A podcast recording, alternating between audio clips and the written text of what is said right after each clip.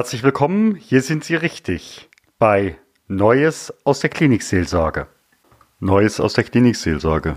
Mein Name ist Stefan Hund. Ich bin sowohl evangelischer Pfarrer in einem Großklinikum als auch Begleiter für Unternehmer und Führungskräfte in Schweigezeiten zur Gelassenheit auf Augenhöhe. Hier erfahren Sie unter stefanhund.com mehr über mich und meine Arbeit. Aber nun zurück zum Podcast. Los geht's! Sie hören die Folge Nummer 55, der zweite Teil von dreien, mein Gespräch mit Dr. Martin Greuls. Dr. Martin Greuls ist Fachmann für Männertrauer einer der ganz, ganz wenigen in Deutschland. Viele sind ja auch mit dem Glaubenssatz erzogen worden, Jungen weinen nicht. In letzter Konsequenz, Jungen trauern nicht. Genau. Und äh, in dem Moment, wo ich trauere, nicht äh, oder wo wirklich nicht die Tränen fließen, dann ist ja im Endeffekt, die Tränen sind salzig und äh, dann kristallisiert ja das Salz irgendwo im Kopf oder wie, äh, im Herzen oder im Menschen drin. Äh, und äh, so, solche Versteinerungen, ähm, die helfen nicht. Ja, man kann sogar noch einen Schritt weiter gehen. In den 70er Jahren hat man Untersuchungen in den USA zu Träneninhalten gemacht. Das ist ganz interessant gewesen. Es gab Wissenschaftler, die Tränen gesammelt haben. Okay. Und hat die dann untersucht und hat festgestellt, in diesen Tränen sind Schadstoffe drin, die den Körper schädigen schlicht und ergreifend Schadstoffe. Und wenn ich nicht die Möglichkeit habe, sie abzuweinen, werde ich diese Schadstoffe nicht los. Frauen weinen sie ab, wir Männer weinen sie nicht ab. Jetzt frage ich nochmal, das finde ich jetzt absolut interessant. Sind das, was sind das jetzt für Schadstoffe? Ähm, weil ich jetzt nebendran eine Firma sowieso habe, habe ich dann einen höheren, ich sag mal, Quecksilbergehalt sowieso in mir? Oder verursacht die Trauer die Aufnahme von diesen Schadstoffen? Es sind Schadstoffe, die letztendlich auch wieder genetische Bereiche anschieben, die, ich sag mal, zu Depressionen führen können.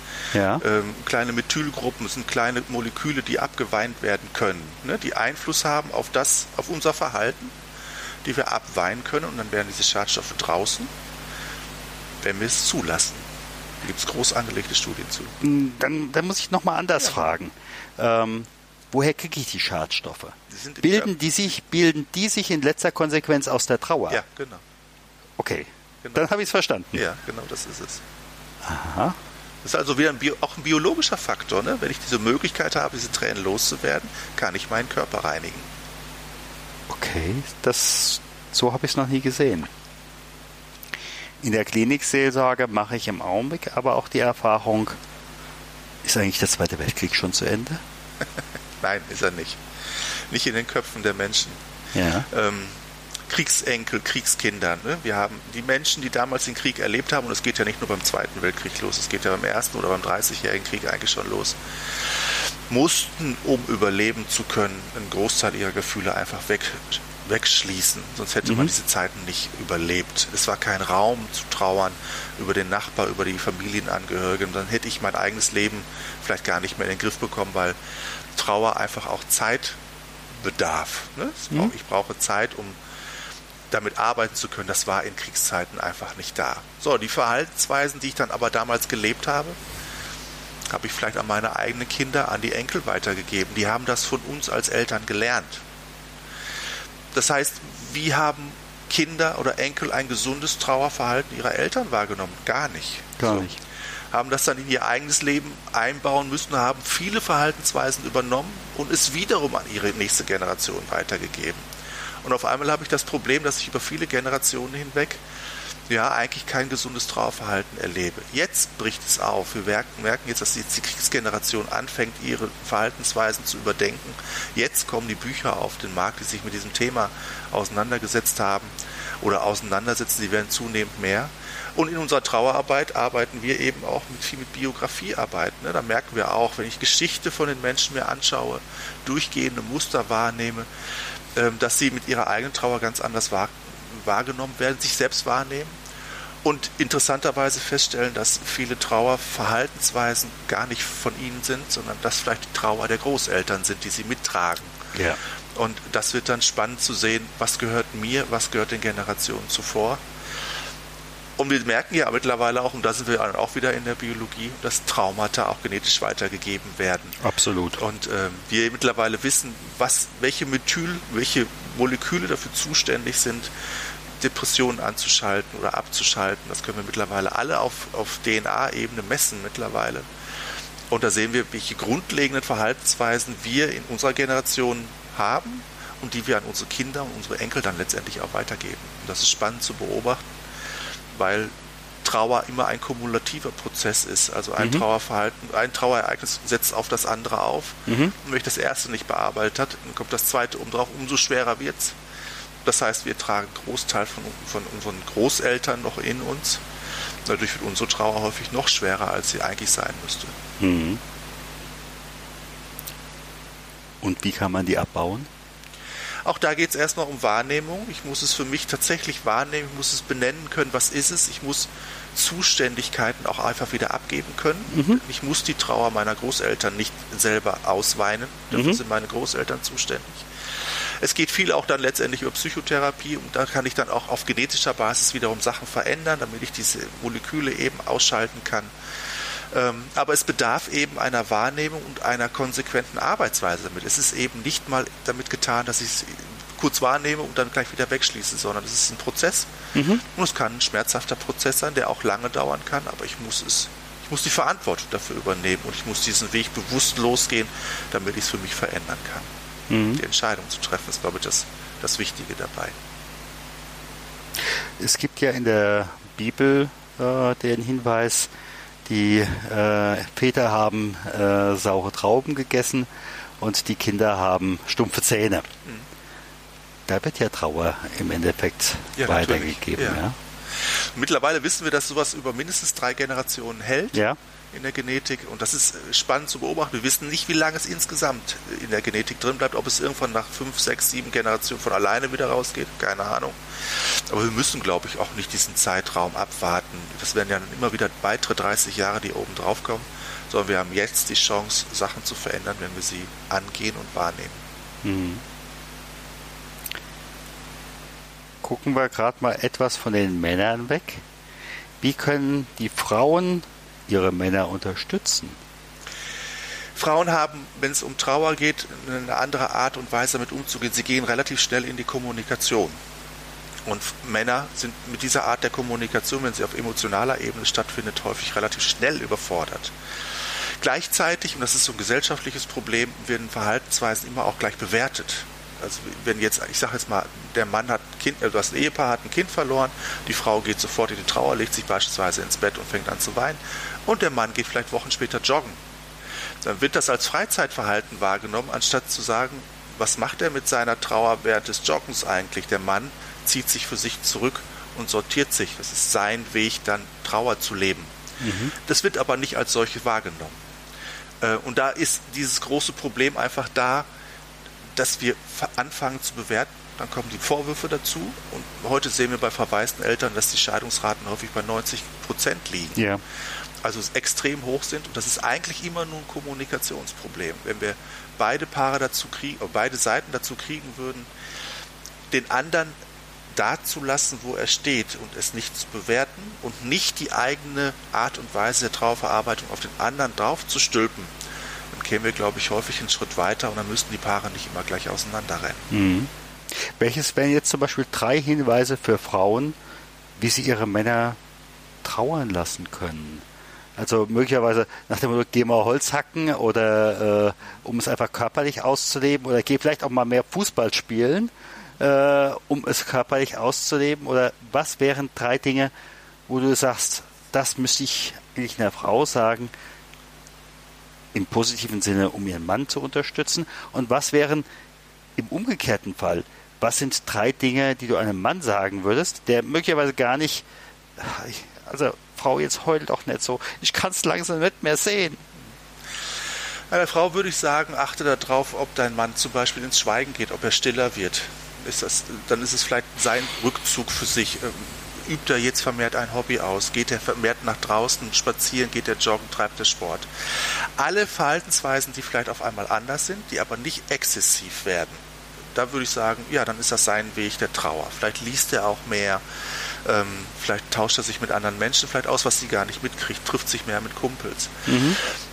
Mit Kumpels treffen heißt nicht automatisch miteinander reden, sondern es geht um Gemeinschaft mit dem anderen. Und das reicht Männern häufig, die Gemeinschaft mit anderen zu leben, ohne über ein Thema diskutieren zu müssen. Also das wären so Punkte, wo ich mhm. einer Frau sagen würde, guck da mal hin mhm. und lass ihn dann da so stehen. Und wichtig ist, dass im Endeffekt sich der Mann bewegt. Genau. Ob genau. nun äußerlich ja. äh, Sport oder eben halt zu den Freunden hin oder genau. zumindest nicht nach innen äh, und ich kauere mich jetzt meine Ecke.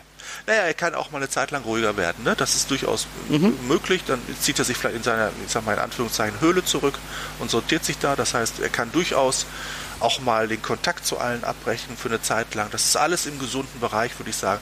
Wenn sowas nicht über Monate und Jahre hinweg gemacht wird, mhm. dann ist es für mich schon wieder exzessiv. Das ist ja sicherlich der falsche Weg. Ein Mann würde ich sagen, wenn es um die Trauer seiner Frau geht dann, und er selbst die Art und Weise nicht aushalten kann, wie sie trauert, dann soll die Frau eigentlich ihrem Impuls nachgehen und Trauergruppen zum Beispiel aufsuchen, wo man sich austauscht. Frauen sind Netzwerklerinnen. Mhm. Sie tauschen sich aus, holen sich andere Frauen, holen sich Beratung herein, um mit irgendeiner Problematik klarzukommen. Das heißt, sie verlässt auch vielleicht jetzt einfach im Augenblick viel mehr das Haus, um eben Beratung, Austausch mit anderen zu suchen. Völlig im grünen Bereich. Wenn er das Gespräch nicht aushalten kann, dann sollte die Frau es vielleicht mit einer Freundin machen, mit, mit einer Trauergruppe mhm. oder wie auch immer. Mhm. Ähm, aber Frauen sind eben, wie gesagt, Netzwerklerinnen. Die holen sich im Außen diese Informationen, diese Beratung, die sie letztendlich brauchen, um mit einer Thematik fertig zu werden, während der Mann immer derjenige ist, der erstmal bei sich selber versucht zu sortieren, zu gucken, wie kann ich eine Lösung selber generieren, weil Männer sind keine Netzwerkler oder in aller Regel keine Netzwerkler, sondern die versuchen immer erstmal selber mit einer Situation klarzukommen. Das mhm. sind so die großen Unterschiede zwischen den beiden Trauerverhaltensweisen. Mhm. Ich frage aber auch nochmal in Richtung Trauergruppen. Ich hatte kürzlich ein Gespräch, da sagte eine junge Frau, eigentlich müsste meine Mutter, Klammer auf, mein Vater ist gestorben, eigentlich in eine Trauergruppe. Aber sie möchte da nicht hin.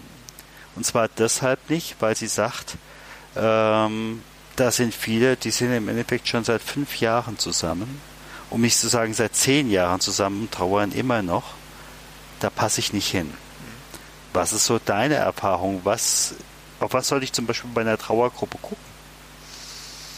Na, erstmal tatsächlich, also wenn ich als Mann losschiebe, sage ich mhm. jetzt mal, ist eine Trauergruppe vielleicht gar nicht mal so das Richtige. Oder wenn ich als Mann losschiebe, suche ich mir vielleicht eher mal eine Trauergruppe, die nicht als Kaffeegruppe sich trifft, also mhm. um eine Kaffeetafel herum, sondern Männer-Trauergruppen sind meistens handelnde Gruppen. Das mhm. heißt, die machen irgendwas, die gehen wandern, die gehen kochen, mhm. die machen Kunst, letztendlich mhm. völlig egal, aber sie handeln und sitzen nicht zusammen. Mhm. Während eine eher weiblich geprägte Trauergruppe tatsächlich um eine Kaffeetafel gut zusammenpassen könnte und mit einer, miteinander spricht, wirklich mhm. sich austauscht. Mhm. Ähm, das sind schon mal so die beiden großen Unterschiede in Trauergruppen von Männern und Frauen. Und wenn ich jetzt selbst eine Trauergruppe suchen würde, also ich jetzt als Mann, würde ich sicherlich darauf achten, eine Männergruppe mir zu suchen wie auch immer diese aussehen mag. Und wenn ich aber keine finde, dann würde ich vielleicht ins Einzelgespräch gehen. Das ist mhm. auch häufig dieses Vier-Augen-Gespräch ist ganz hilfreich. Und da wäre es mir fast schon letztendlich egal, ob es ein Mann oder eine Frau ist. Ich würde es erstmal versuchen, mit einem Mann zu finden, aber mhm. wie gesagt, das Angebot ist eher schlecht momentan. Ja. Äh, dann bleiben wir vielleicht doch bei den Frauen. Mhm. die keinen schlechten Job machen. Ne? Das nee, das sagen, ist überhaupt nicht die Frage. Das ist überhaupt nicht bewertend gemeint, aber ähm, wir sprechen unterschiedliche Sprachen. Und ja. ähm, ich sage es mal an einem Beispiel. Wir haben wir sind an einem Projekt dran, äh, das nennt sich Männer im Abschied mit dem ähm, Hospiz Helene-Stift in Hamburg. Und wir interviewen Männer kurz vor dem Tod. Wie fühlen die sich? Was haben die für Ideen? Wenn sie reflektieren, wie sehen sie das? Und wir hatten eine Situation, da war ich mit der Angela Reschke zusammen, die ist Onkopsychologin seit 25 Jahren an diesem Hospiz und wir hatten einen Mann und haben versucht, so ein bisschen an seinen Kern heranzukommen. Wir wollten so seine Emotionen herauskitzeln in dem Interview. Und der Mann sagte irgendwann im Laufe des Gesprächs, als ich ihn fragte, wie denn so sein, seine momentane Verfassung wäre, und er sagte, ja, pff, scheiße, was glaubst denn du? Und für ihn war das Thema abgehackt. Für mich als Mann war das Thema auch abgehackt. Eigentlich war die Frage damit beantwortet. Und Angela saß daneben und sagte, was heißt das jetzt? und wollte nachbohren, wollte Fragen stellen, nachbohren, nachfragen, wie das denn jetzt aussieht. Und er schaute mich völlig verständnislos an und fragte, was will sie denn jetzt? Ich habe doch schon mhm. geantwortet. Eigentlich habe ich doch schon alles gesagt. Ja. Das war das letzte Interview, was wir als Paar, ich sag mal, zusammengeführt mhm. haben. Danach bin ich alleine in, in die Interviews gegangen, weil wir immer wieder gemerkt haben, die Männer antworten vielleicht in drei Wortsätzen, vielleicht auch nur mit einem Wort, mit einem einzelnen Wort, sind vielleicht kurz abgebunden, aber bringen in der Regel keine detaillierten Monologe. Und das ist so ein Unterschied, den ich immer wieder feststelle und da tun sich Frauen häufig schwer mit. Genauso wie wir Männer uns damit schwer tun, wenn die Frauen Monologe halten und wir dann irgendwie nach drei Minuten dann abschalten, mhm. weil der Informationsfluss vielleicht einfach auch zu viel ist in dem Augenblick. Mhm. Mhm. Und nun sind wir wieder an unserer 15-Minuten-Grenze. Wenn Sie unserem Gespräch weiter zuhören wollen, nämlich in der Folge Nummer 56, dann schalten Sie gleich wieder auf die nächste Episode. Ich freue mich auf Sie. Gott segne dich und behüte dich. Gott lasse leuchten sein Angesicht über dir und sei dir gnädig. Gott erhebe sein Angesicht auf dich und schenke dir Frieden. Geh hin im Frieden Gottes.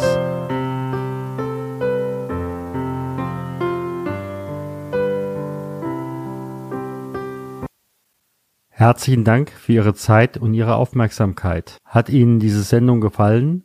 So freue ich mich über Ihre Rückmeldung entweder über iTunes oder über die E-Mail podcast-klinikseelsorge at stefanhund.com. Sie können uns auch gerne auf Facebook folgen, auch auf der Seite Podcast-Klinikseelsorge. Vielen Dank und auf Wiederhören und vielleicht auf Wiedersehen. Ihr Stefan Hund.